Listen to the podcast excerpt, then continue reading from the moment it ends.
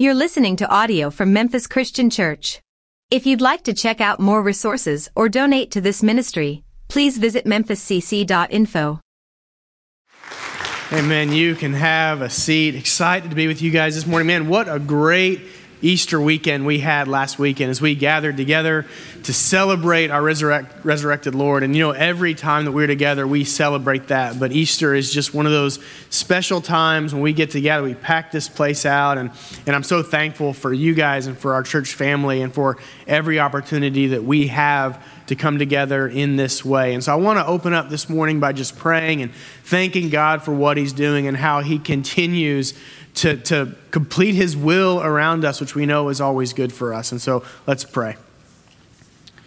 Father, we are so grateful for all that you continue to do around us, for the ways that we see you move and work in our lives and in our families' lives and the lives of the people around us.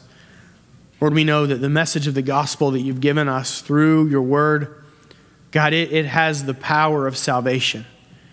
And not only the power of salvation, but the power to change us from the inside out. So, Lord, my hope this morning as we open up your word is that that would be the case.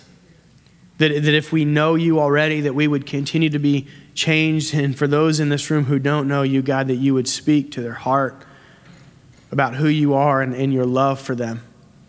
Draw, continue to draw people to yourself as only you can do. We love you, Father. We pray these things in Jesus' name. Amen. Well, go ahead and turn with me in your Bibles to two places.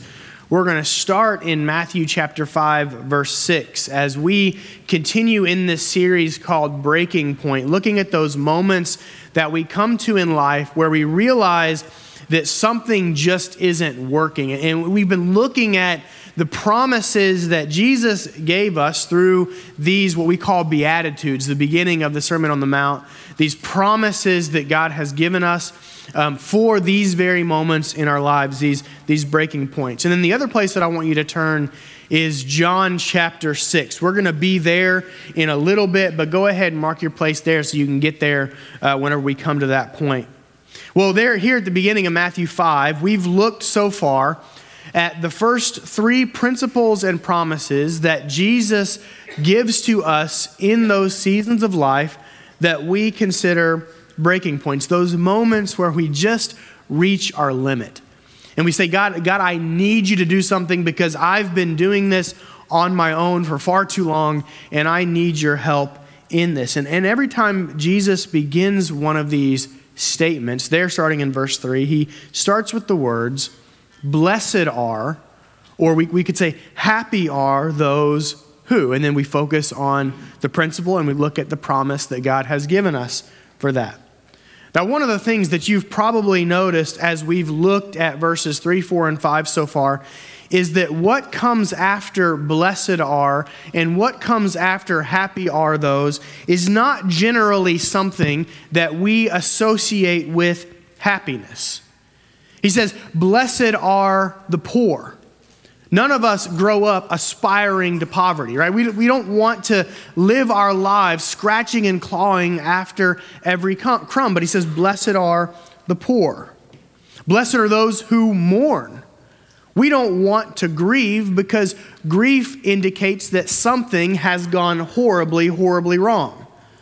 The death of a loved one, the, the death of a marriage, the death of a job whenever we experience loss, we grieve, and we, we certainly don't associate those times with happy times.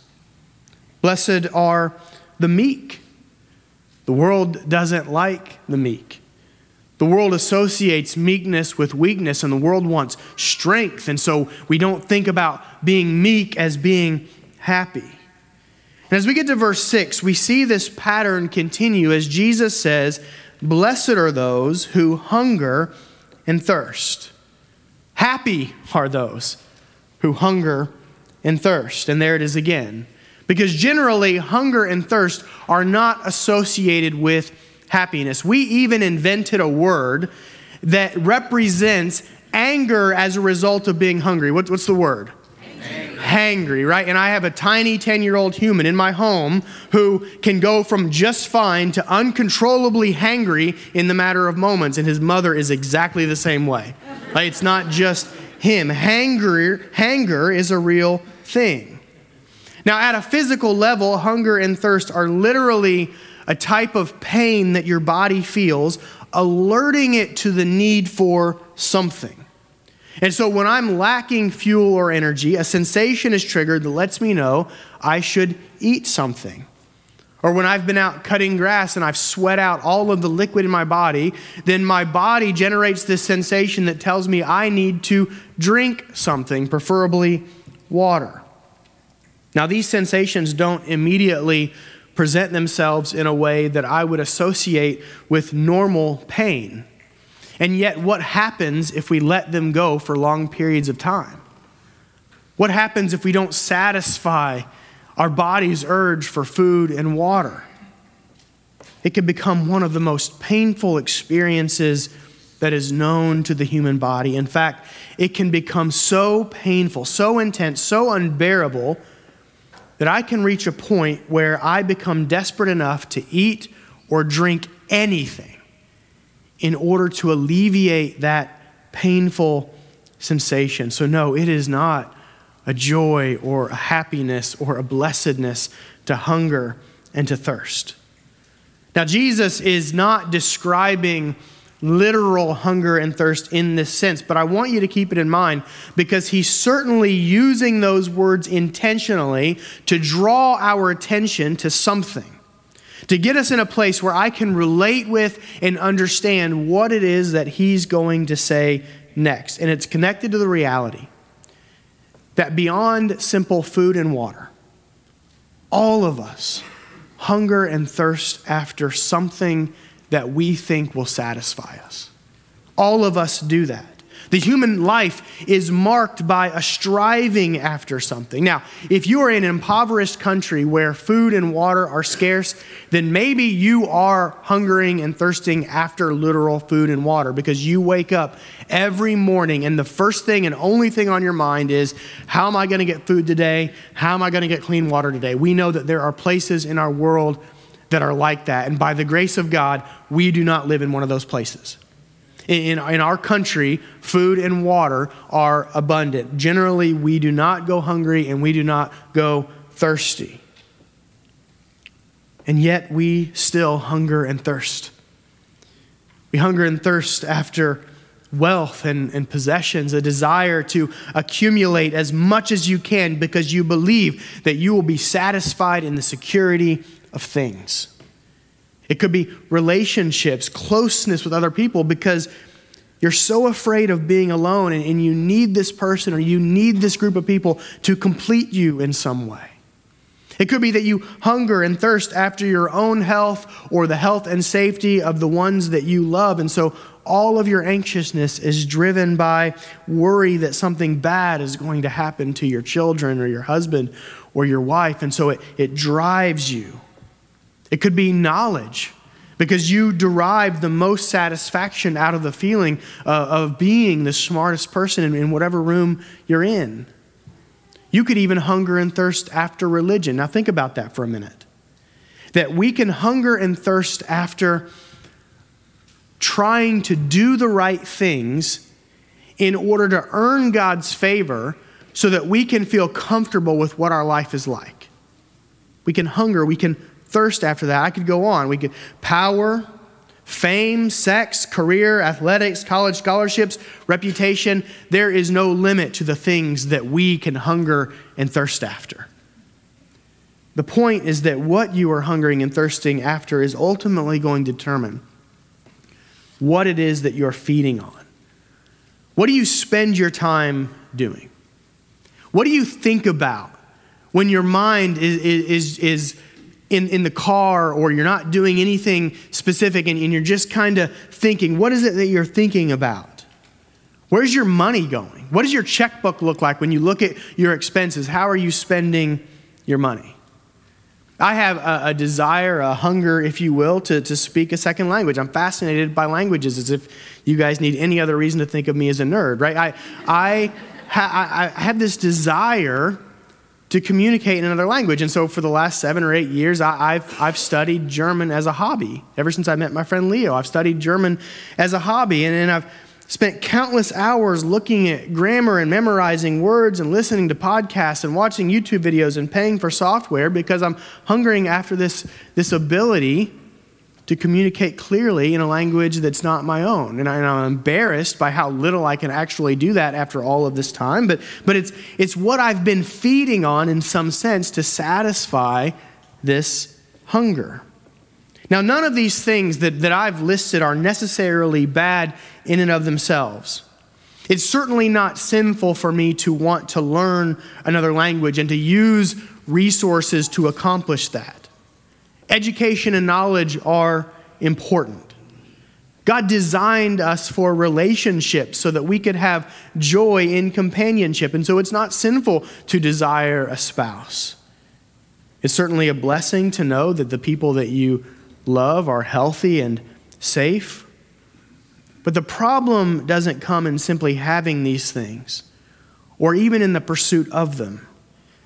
The problem comes when this thing becomes the primary thing after which I am hungering and thirsting. The problem comes when it's the only thing I'm feeding on because I believe that it's going to fill me. And so the breaking point comes when I realize that what I'm hungering and thirsting after, it's not filling me. It's not getting there. And the challenge is that this realization doesn't often come easily or quickly. It's not like physical hunger and thirst that begins as a rumbling in your tummy or a dry throat and then gradually builds to an intense pain in which alarm bells are going off everywhere saying, You need to put food and water in me. It's not like that. Why? Because as I'm hungering and thirsting after that thing, I'm feeding on something. I'm ingesting something, and for a little while, that something that I'm ingesting may give me a sensation of being full. I told the story last night. My dad, when he was, I said two or three, and then I was corrected when I got home. Um, when my dad was about six years old, he had to have his tonsils taken out. And of course, once that happens, um, you're not allowed to eat or drink anything solid for a, a good while to let that heal. You tell that to a six year old, and what dad did was he got so hungry, he colored himself a cheeseburger and then he ate it. Like he put it in his mouth and he chewed it up and he swallowed it. And of course, his mother was mortified. He, she, the doctors are concerned that something bad is going to happen as a result of this. He's still here with us today, so it's great. But, it, but it's kind of like that. It's like eating cardboard. I can take a cardboard box and I can cut it up into little pieces and I can put it in my mouth and I can chew it and I can swallow it and it can go down my esophagus. All of those normal eating mechanisms that my body goes through, and, and it can even fill that void that's in my stomach. And yet it has no, no nutritional value whatsoever. It's not food, it's not energy, it's not fuel. My body doesn't just want a filled belly, it wants nutrients. And so, no matter how much cardboard I eat in my desperate hunger, I'm still going to starve to death. I'm still going to die. And I think in the history of humanity, there is one person who understood this idea better than anybody else, and that's King Solomon. If you want to see what I mean, you can flip back to the Old Testament book of Ecclesiastes with me. It's a very depressing book, uh, but it's there for a reason. Now, if you are unfamiliar with Solomon, he was the third king over the nation of Israel, over God's chosen people. Solomon was the son of King David, and he was most famous for being the wisest man who ever lived because when he was a child and he took over kingship, God came to him and he said, You ask for anything, Solomon, anything, and, I, and I'll grant it to you. And what did Solomon ask for? He asked for wisdom to rule over God's people. And God said, I'll grant you that wisdom, but I'm also going to grant you everything else because you've asked for wisdom to rule over my people. We can't comprehend the kind of wealth that Solomon had. It puts Elon Musk to shame how much Solomon had. 1 Kings 4 gives us a picture. Solomon's daily provisions, this is daily, were 30 cors of the finest flour and 60 cors of meal. The footnote in your Bible says that this was about five and a half tons of flour and 11 tons of meal daily. 10 head of stall fed cattle, 20 pasture fed cattle, and 100 sheep and goats, as well as deer and gazelles and roebucks and choice fowl. Now, Solomon clearly is not eating all of this on his own. No, what is he doing? He is throwing daily parties. And by many estimates, those parties would every day have between 15 and 20,000 people that he is feeding as guests at these parties. Solomon had friends, he had people around him. Verse 26 said he had 4,000 stalls for chariot horses and 12,000 stalls for regular dumb old horses. Your Bible doesn't say that, but that's how I interpreted it because they're not chariot horses.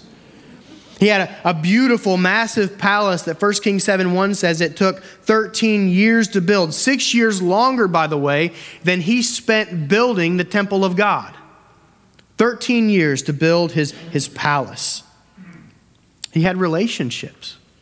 He had women. 1 Kings 11:3 says he had 700 wives of royal birth and 300 concubines, a 1000 women, all vying for his attention every moment of the day. He had fame and reputation as royalty from distant lands would come all the way to, to, to Israel to see his, his wisdom and, and his splendor. It's no exaggeration to say that Solomon literally had everything the world could offer. All of those things that you and I hunger and thirst after, he had them in abundant supply. All of them, every one of them. And you would think that a guy like that would be happy, that he would be satisfied and fulfilled. You know, we, we look at people in our world today who have even a fraction of that. We look at our celebrities and our athletes and our CEOs and, and our entertainers, and, and they have just a fraction of that. And we think, how is it possible that this person could ever be unhappy? That, that when they express the slightest bit of misery or unhappiness, we look at them and we say, man, they must be defective. Or they must be ungrateful, or they must be selfish, or they must be greedy, and they may be all of those things. But the wisest and richest man who ever lived, the man who should have been the happiest by this line of reasoning, wrote the book of Ecclesiastes. And I want you to see how he begins. Chapter 1, verse 2 meaningless. Meaningless. Utterly meaningless. Everything is meaningless. Now, you tell me, does that sound like someone who is happy, satisfied, joyful, fulfilled. And it doesn't get better. In fact, it sets the tone for the entire book as he recounts all that he had done and experienced and everything that he had tasted. He had the parties and he had the friends and he had the wealth and he had the knowledge and he had the reputation, he had the power and he had the sex and he had the beauty and the splendor. And look at what he writes in chapter 2, verse 10. I denied myself nothing my eyes desired. I refused my heart no pleasure. My heart took delight in all of my labor, and this was the reward for my toil. Yet when I surveyed all that my hands had done and what I had toiled to achieve, everything was meaningless. A chasing after the wind, nothing was gained under the sun. And then in verse 17, he says, So I hated life. The man who had everything hated life. See, Solomon had reached his own breaking point. He was starving because all he had been eating was cardboard. And Ecclesiastes is in your Bible to show you that if the wisest and richest man who ever lived couldn't find happiness in hungering and thirsting after worldly things, then what in the world gives us the mind that we can expect anything different? That, that, that I can expect to be satisfied with these things. It will never happen. And before you even realize that you're hungry, you'll be starving to death. Fortunately, Jesus doesn't leave us here. It'd be pretty depressing if he did, but he doesn't leave us here. We've seen in this series that he always has an answer for these breaking points in our lives, and this one is no different. He says there in Matthew 5 6, Blessed are those who hunger and thirst for righteousness. I believe that eating and drinking habits are some of the most difficult to change. At least that's what I've experienced in my own life. Because when your body is used to eating and drinking the same things at generally the same times throughout the day, it is incredibly difficult to make long term adjustments to those habits and develop new and better habits for the types of things that you should eat and drink and the times at which you should do so. That's why fad diets don't generally work. They're short term solutions to quick weight loss that ultimately doesn't build lasting habits. And so the best diets, or, or lack of better word, would, they work by helping you to reprogram your body to desire the things that are healthiest for it, eaten in the right amounts at the right times during the day. It, it requires a complete shift in mindset about what's good for you, coupled with the right motivation to follow through. And so weight loss in and of itself is not a very strong motivator. But if I desire to live longer for my children or grandchildren, if I desire to be more active so I can go out and play with them, that becomes a more important motivator for me. You can't just stop eating food, you have to replace it with something, and you need the right motivation to do it. And so you train your brain to want the right things and to not want the wrong things. And this is essentially what Jesus is calling us to here. That in all of your hungering and thirsting and feeding and trying to satisfy yourself, you've been eating something that never will. You've been eating cardboard and it has no nutrients to give you life and health. And yet, it is what your body is used to because it's what you've been feeding on your entire life.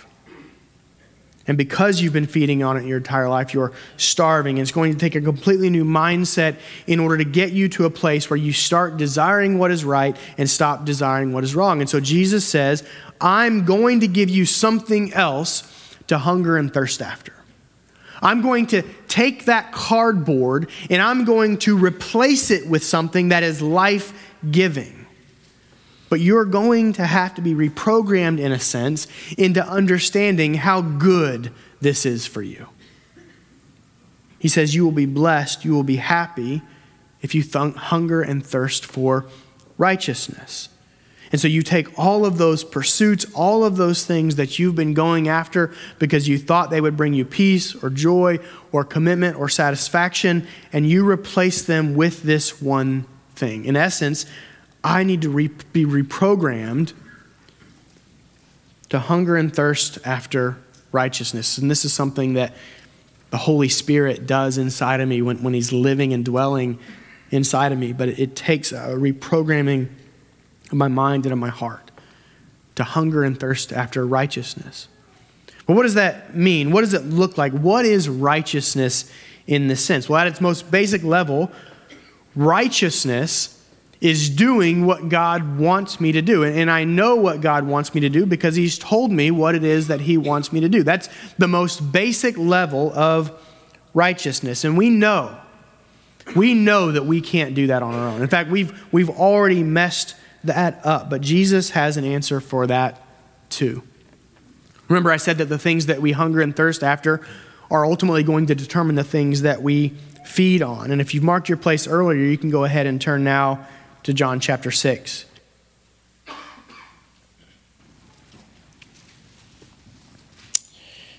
At the beginning of this chapter, John writes for us one of two recorded occasions in which Jesus fed thousands of people with just a small amount of food.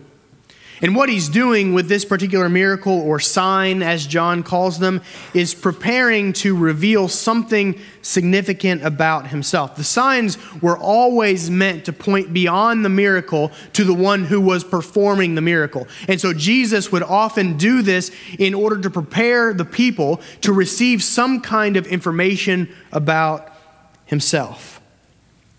He had physically fed the crowd, they were more than satisfied. That's why That's why it's told to us that they picked up leftovers in baskets. That means that nobody walked away hungry. Everybody had their fill. And after they had picked up the baskets, he had withdrawn to be by himself because he knew they were going to try and make him king by force, as John says in verse 15. John tells us that the disciples had set out across the Sea of Galilee into Capernaum without Jesus because he had gone off by himself. and in the middle of the night, Jesus walks across the lake and he gets into the boat with them. The crowd who had stuck around on the other side, they, they slept there, hoping that in the morning they would be able to get more food from Jesus. So they wake up and then they notice, they notice something that the disciples and Jesus are no longer there. And so they set out across the lake in search of Jesus. And John records beginning in verse 25. You can follow along in your Bible. John says, When they found him on the other side of the lake, they asked him, Rabbi, when did you get here? You see, they noticed that the disciples had left without Jesus, and when they got up the next morning, there wasn't one less boat. And so they're wondering in their minds, how is it possible that Jesus got from this side of the shore to this side of the shore? And of course, we know Jesus walked. Is when did you get here? Jesus answered, Very truly I tell you, you are looking for me, not because you saw the signs I performed, but because you ate the loaves and had your fill. Jesus is saying, You missed the sign. You're not here looking for me, you're here looking for more food. Verse 27 Do not work for food that spoils but for food that endures to eternal life, which the Son of Man will give you. For on him God the Father has placed his seal of approval. And they asked him, What must we do to do the works God requires? Jesus answers in verse 29 The work of God is this, to believe in the one he has sent. And there it is right there. That if righteousness at its most basic level is doing what God requires of us, then Jesus answers the question of what God requires of us. The work of God is this to believe in the one he has sent. And I, and I love their next question. In verse 30, they asked him, What sign then will you give that we may see it and believe in you? What will you do? What will he do? He did it the day before across the, the lake. He did it on the other shore when he fed thousands of them with food that was essentially from heaven in order to point them to the reality that he is the real bread from heaven. He says in verse 35, I am the bread of life. Whoever comes to me will never go hungry, and whoever believes me will never be thirsty. And then in verse 40, he connects it back to doing what God wants. For my Father's will is that everyone who looks to the Son and believes in him shall have eternal life. And then he restates it in verse 47 Very truly I tell you, the one who believes has eternal life. I am the bread of life. Verse 51 I am the living bread that came down from heaven. Whoever eats this bread will live forever. And then he gets way more direct in verse 53. Very truly I tell you, unless you eat the flesh of the Son of Man and drink his blood, you have no life in you. Whoever eats my flesh and drinks my blood has eternal life, and I will raise them up at the last day. Verse 57 Just as the living Father sent me, and I live because of the Father, so the one who feeds on me will live because of me. Jesus is our bread and he is more important than food. Jesus is the one we should be feeding on because he's the only one who will satisfy our hunger and thirst and give us life. He is the bread of life, and we feed on this bread we feed on Jesus by getting to know him as closely as we possibly can on this side of heaven, by, by opening our Bibles and not just reading about him, but reading about everything that's led up to him and everything that's come after him. We feed on him by being here and listening to preaching about him and singing songs to him and being in fellowship with other believers in his name. We feed on him by getting on our knees and thanking God the Father for sending him, by living obedient, holy lives because that's what he saved us to. That, it, that his blood has bought for you a holy life. This is how we feed on righteousness by reprogramming our brains to understand that everything else is cardboard and he is the only real food that gives eternal life. So we feed on Jesus. We get as, as close to Him as we possibly can. We seek to become more like Him every day by the power of God's Holy Spirit. You see how all three of the, the, the, persons of the Trinity work together in the life of a believer. And when we do that, God gives us this promise Blessed are those who hunger and thirst for righteousness, for they will be filled. They will be filled. This, this is an amazing reality. That the moment you stop hungering and thirsting after cardboard and you start hungering and thirsting after righteousness to do the will of the Father in feeding on the bread of life, who is Jesus, your hunger and thirst will be fully satisfied immediately. There, there's not this period where I need to live a certain amount of days sin free before God fills me. That's not what Jesus says here. This is an immediate filling as promised by Jesus Christ to those who are hungering and thirsting after righteousness. And yet, what we also find is that the more that we get, the more that we want.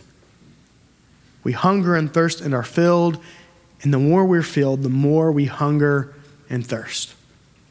But it's not like a starving man who sits at a table and eats and eats and eats and never can get rid of that pain of hunger. That would be a picture of hell, wouldn't it? To, to, to always be hungry, no matter how much you eat, you always feel hungry. That's not what we're talking about. No, what I'm, what I'm talking about is that sweet spot in your meal.